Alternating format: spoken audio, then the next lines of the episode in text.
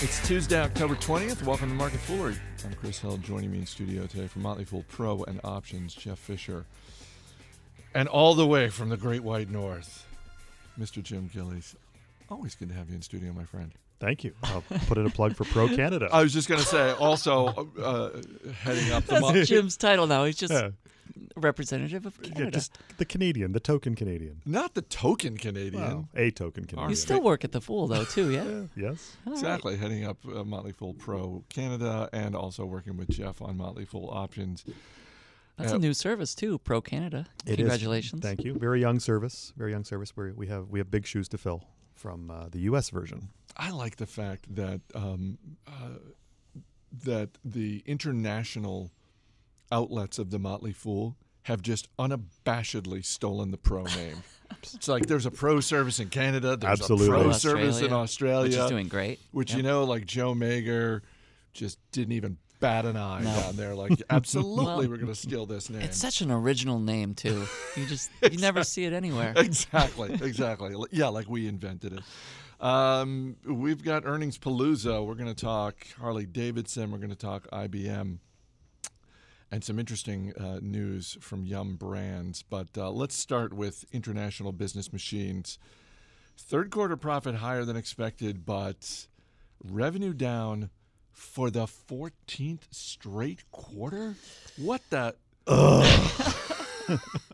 I mean, this is- IBM is, waiting for Godot, right? It's you keep on waiting for something good to happen. Ooh, I can't even do the math. How many years is that? 14 divided by 4, three and a half years. Three and a half Yeah. years.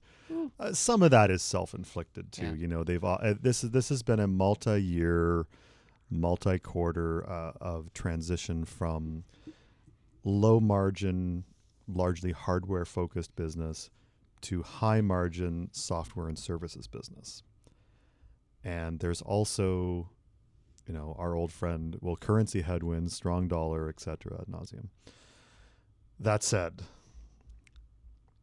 the U.S. dollar hasn't been that strong for 14 straight quarters. exactly and and it's i'm a semi bull on ibm long term because i can see the hope that when they finally get the transition done this is a company that is not expensive now you might argue it's not expensive for pretty good reason 14 quarters of declining revenue It's quarter certainly cheaper today with the Sure. stock down another four or uh, five. but I mean, on a relative valuations basis, I mean, it seems to be stuck in the nine to eleven times earnings, um, mult- earnings multiple range, and you can kind of see the the promise of the tomorrow they keep making. But again, it's waiting for Godot because the tomorrow never seems to come, and they always talk about making good progress on our strategic efforts or what have you.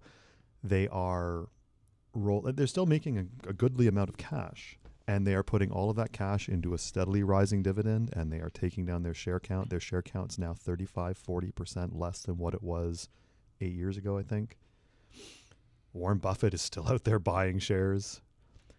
At some point, there will be a turn, but that point isn't anytime soon. well, it, it- Jeff, it reminded me a little bit of what we had talked about recently with Intel, where it's like, yes, for Intel, the chip business is still bringing in billions, but it is on the decline, and Mm-hmm. they're they're trying to get their and they're growing their you know, sort of cloud business, but Yep. not at the same rate that they needed to. Yeah, at least Intel has been able to grow revenue and hit record revenue uh, last year and may again this year.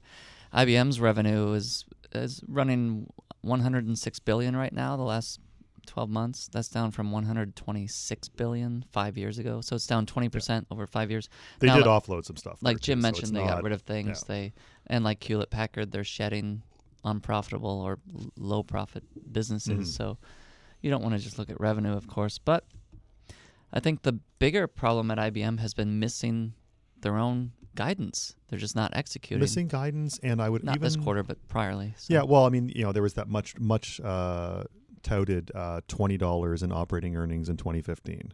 Well, they were they they abandoned that about a year ago. Uh, I'm just looking quickly. I'm not too sure where they're they're coming in now or what they've guided now. They lowered their guidance for this year last night. I think they're somewhere in the 14 15 dollar range now. I mean, it is they just don't seem to have a firm idea of where they're going Right. and their management doesn't seem to have a firm hand on getting them there and they seem kind of drifting and well we're going to do this and and I, I think at some point you kind of say well IBM isn't just like one business right they're they're a whole host of sometimes disparate business the cloud business and the consulting business and the software as a service business and you kind of go what's the what's the key vision what like, where, Yeah, where are we going to go and and and it's it, i'm not going to lie it's getting frustrating So it, it really calls to question the capability of management in at least some ways because you know, Chris, when they're setting guidance, they're setting it, if they're smart, conservatively mm-hmm. so that they can exceed it. under promise over deliver And when they miss it consistently, it shows you they're off the mark in what they think this business can do by a much larger degree than it than it appears. I, I, don't want to get too touchy feely here, but but uh, at its core, when a company, when not a company, when management is missing their own expectations, doesn't that mean that there's just a culture problem where the people who are presumably right underneath them and feeding the guidance up to them don't feel like they can be straight with it? I mean, barring one time events that happen very late in a quarter, if you're not nailing your own guidance, then you're just bad at your job or you have you, you have some sort of systemic problem. I wouldn't disagree with that. I, if it's I, one say, way to I, say. I have no, I have no counter argument. I think that's No. exactly right. It's like at home when I tell my wife I'll have the dishes done by eight. Every night I say that, and it's ten maybe when I get them. done. Wow. I'm missing my own guidance. You're you're way And- your your dishwashing guidance is terrible.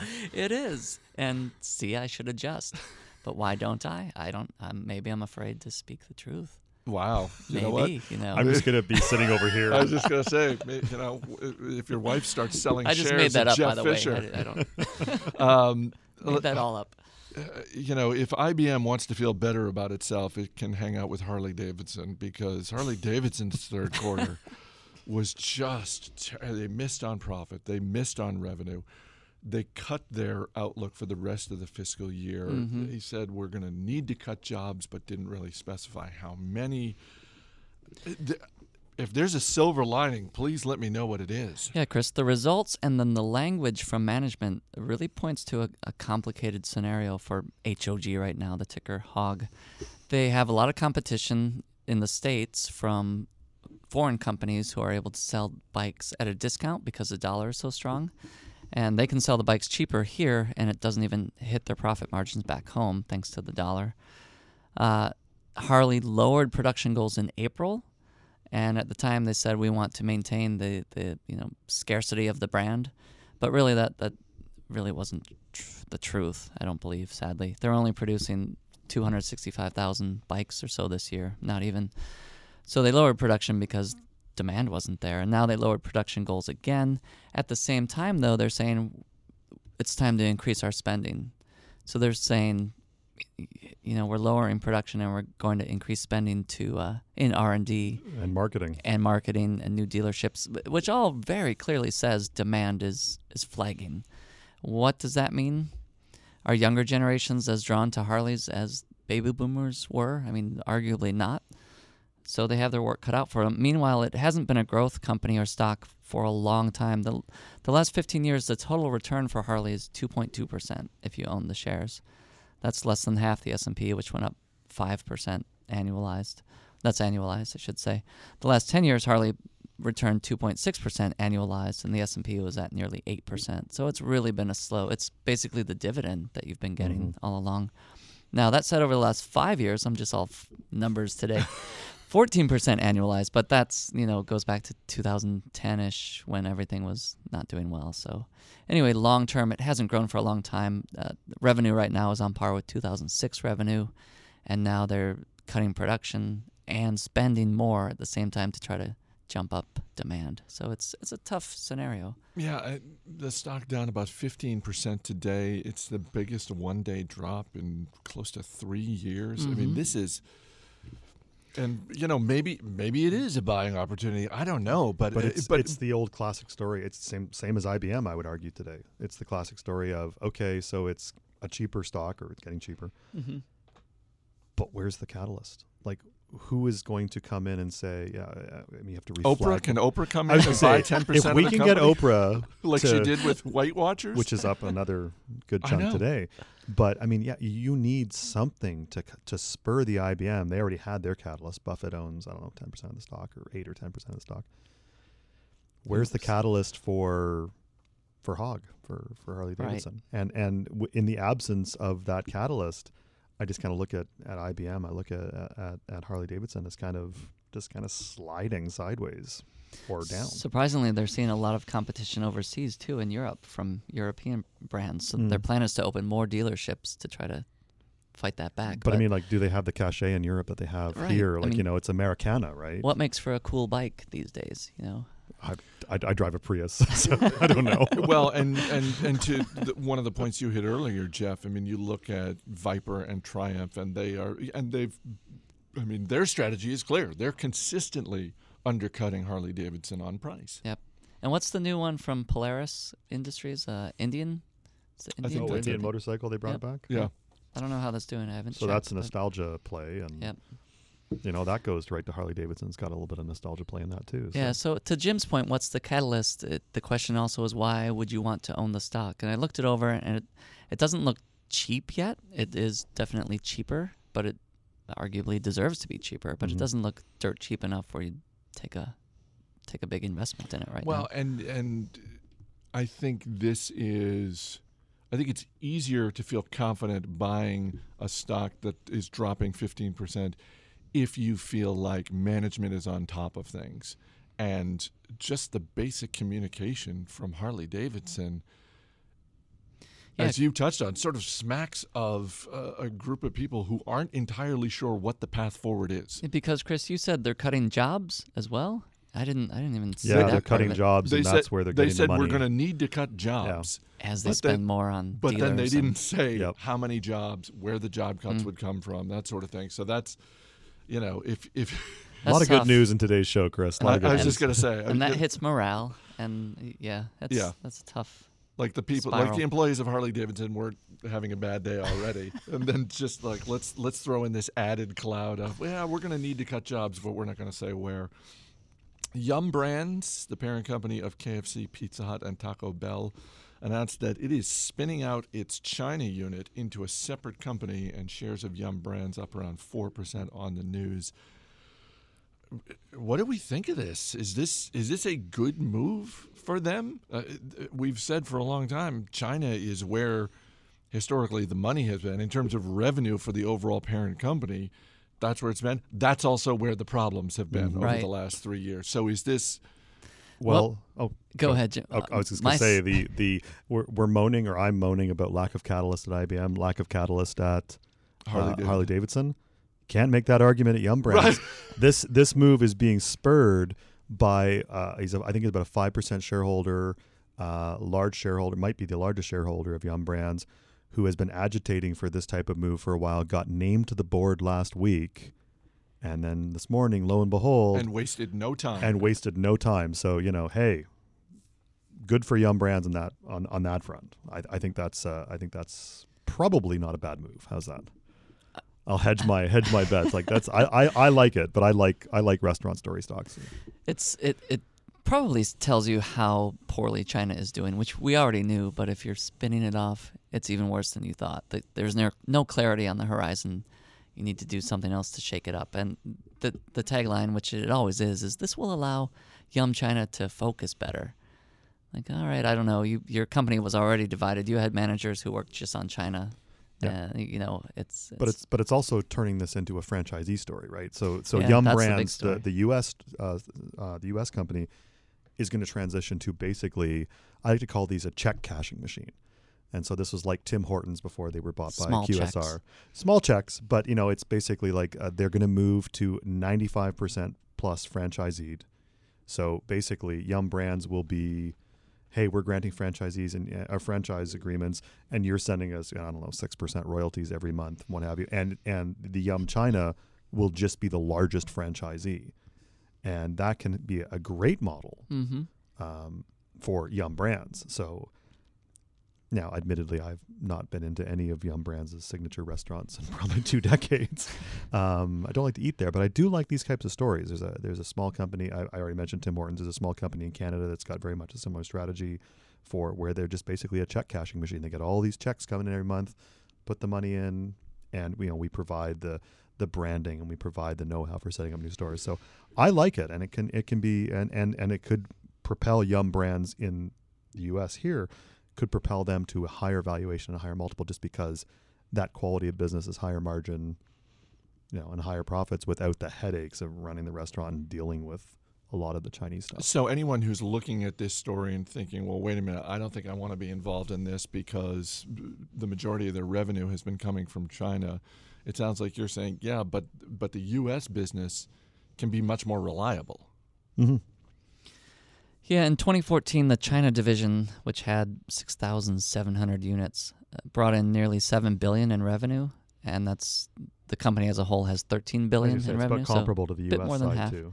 operating profit of 700 million on that 7 billion, so about a 10% operating margin. Chinese business is pretty strong, but the U.S. is still bringing in a bit more operating profit. Yeah, and and they claim too that the Chinese business at, at what 6,500 restaurants, 7,000 restaurants, 6,700. Yeah. right? It, they they claim they're going to try to take that to 20,000 in China, which is a mind blowing number to me. It's like wow, so they're going to triple their restaurant base in China. So, Jim, would you So- be a buyer of whatever it's going to be called? I Yum I'm- China? I might be more interested in Yum Brands. To be Can they call it Yummy China? Yummy China?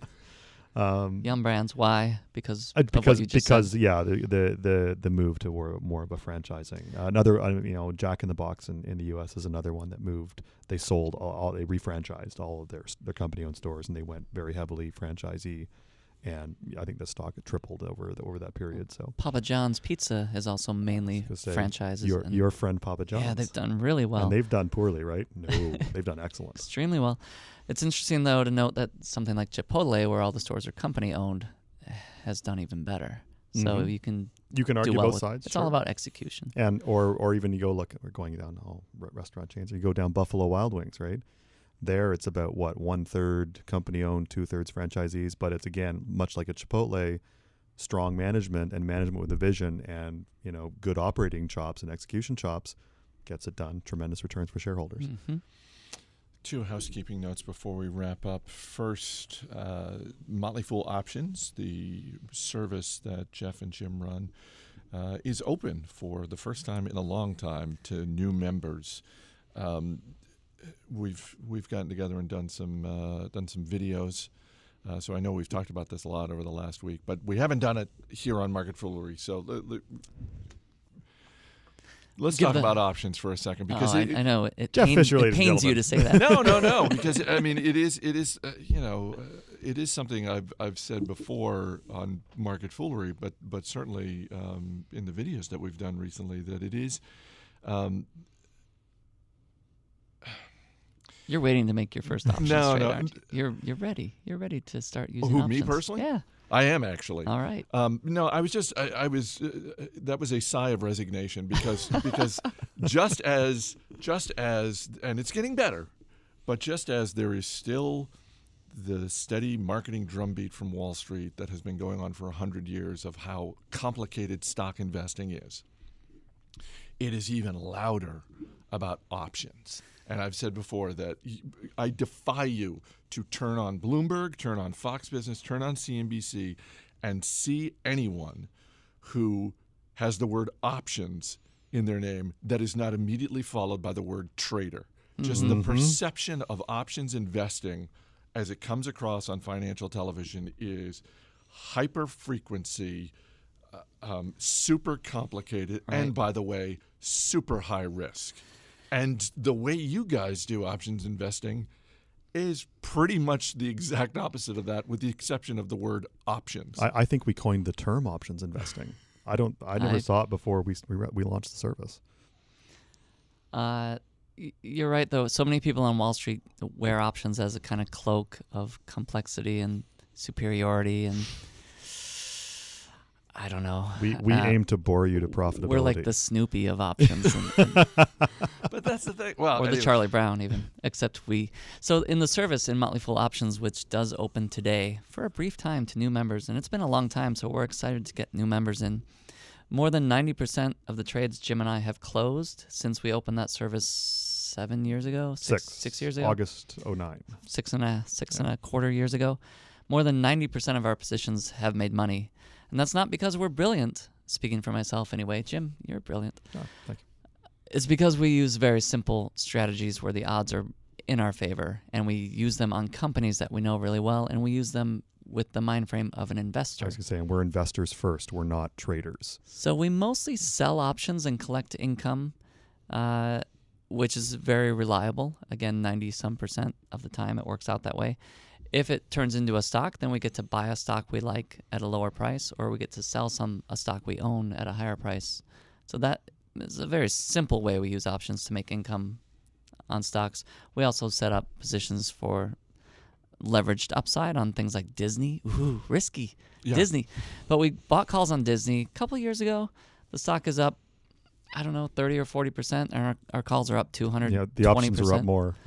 yes, and Facebook, we did the Yep. same thing. Facebook's up 30%, the calls are up 100%. Things like that. We're buying we're buying just smart, simple options on companies, foolish companies we all know and like, and increasing our returns that way. Options are a complement to your stocks. They Mhm. don't replace them.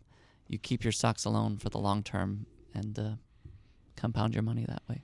Uh, let me give you a URL to check out. It's optionsradio.fool.com. All one word, optionsradio.fool.com. I'll put it in the description uh, of this podcast so that you can just you can click that and, and what if you go there, you go to optionsradio.fool.com and you'll see a free site that's set up. It's a crash course uh, in options investing that, that Jim and Jeff uh, and the whole options team have put together.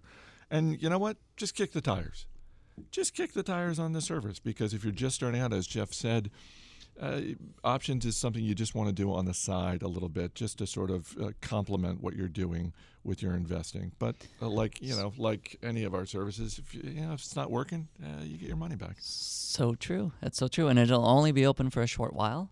And we like to bring everyone together at the same time so then we can move forward at the same time. We'll have a make your first trade event Mhm. for new members in a couple weeks' time. And I yeah, got an like- idea. You got an idea yet? Got any, I- uh, I got an idea. I have one idea. Oh, okay. We'll have to fight for it. We'll see if it sticks. But I think it will if Okay. prices don't change much. Uh, all you need to learn is one strategy. For years, all I did was sell put options for income and to buy stocks cheaper. And uh, mainly, that's still the main strategy I use. And uh, it's made a big difference. Lather, rinse, repeat. Exactly. Optionsradio.fool.com. Last order of business.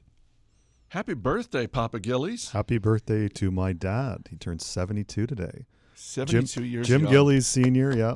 That's so fantastic. He's, he's a he's a somewhat loyal listener. You've met him up in Toronto one Yeah. time when he came out. Yes. Somewhat very- loyal. That, that Yeah. describes our listeners. Well, you know, he's good. he's he's not a he's not an everyday list. He's not an investor. You know, I mean, he he he was never terribly interested in investing as as a pursuit. He has a financial background. He was uh, he was an accountant. He was a controller of a couple of divisions of uh, companies that have now been folded into um, Smuckers. So uh, the, the Mhm. the artist formerly known as International Multifoods or Yes. Robin Hood Multifoods. Um, but no, but he's always been very um, he's always been very supportive of his kids' uh, endeavors and attempts at success and what have you. And it's been a you know been a privilege to be his son, and he's a fantastic grandfather. And uh, yeah, happy birthday to my dad. Happy birthday. Jim, where is he spending his birthday and what is, what is he doing? he is running my kids to and from school today Now, because I'm down here. now in my house, if it's your birthday, you get to pick the dinner and the Mhm. dessert. So what is if that's the rule for your dad, what's what's your dad's go to like I can have anything I want for dinner? Mm. I want this and this is what dessert that would is. that would be steak. he wants steak. He he he's um yeah he's he's a meat eater, and I think I'm not. Uh, he likes pumpkin pie. We just had that for Thanksgiving a couple weeks or last week, I should say. So uh, I'm not sure what is for, for dessert, but he's uh, he and my mother are heading out to Moose Jaw, Saskatchewan, on Friday, and of course I fly home on Thursday. So we're doing the birthday dinner kind of ships passing in the night on Thursday night. So myself, my lady friend, my kids, and then my parents are all going out. Steakhouse. How- to it? I, I suspect it'll be a steakhouse. Uh, and if it, my father doesn't make that choice, I suspect my son will convince him to make that choice. How far a trip is Moose Jaw? Uh, by car or by plane, I think it's about a three-hour, three and a half. They're from Saskatchewan originally, so they're going back to visit family. But I think it's about a three, three and a half hour flight. Um, you know, by car, it's a three-day drive from where I live. I don't recommend it. You have to go through Minot, North Dakota. See, it's it's it's one more reason to love Canada because they got places like Moose Jaw, Moose Jaw, home And- of the snowbirds, and Guelph, which is where Jim which is where we live. Thanks for being here, guys. Thank you. Thank you. As always, people on the program may have interest in the stocks they talk about, and the Motley Fool may have formal recommendations for or against. So don't buy or sell stocks based solely on what you hear. That's going to do it for this edition of Market Foolery. The show is mixed by Austin Morgan. I'm Chris Hill. Thanks for listening. We'll see you tomorrow.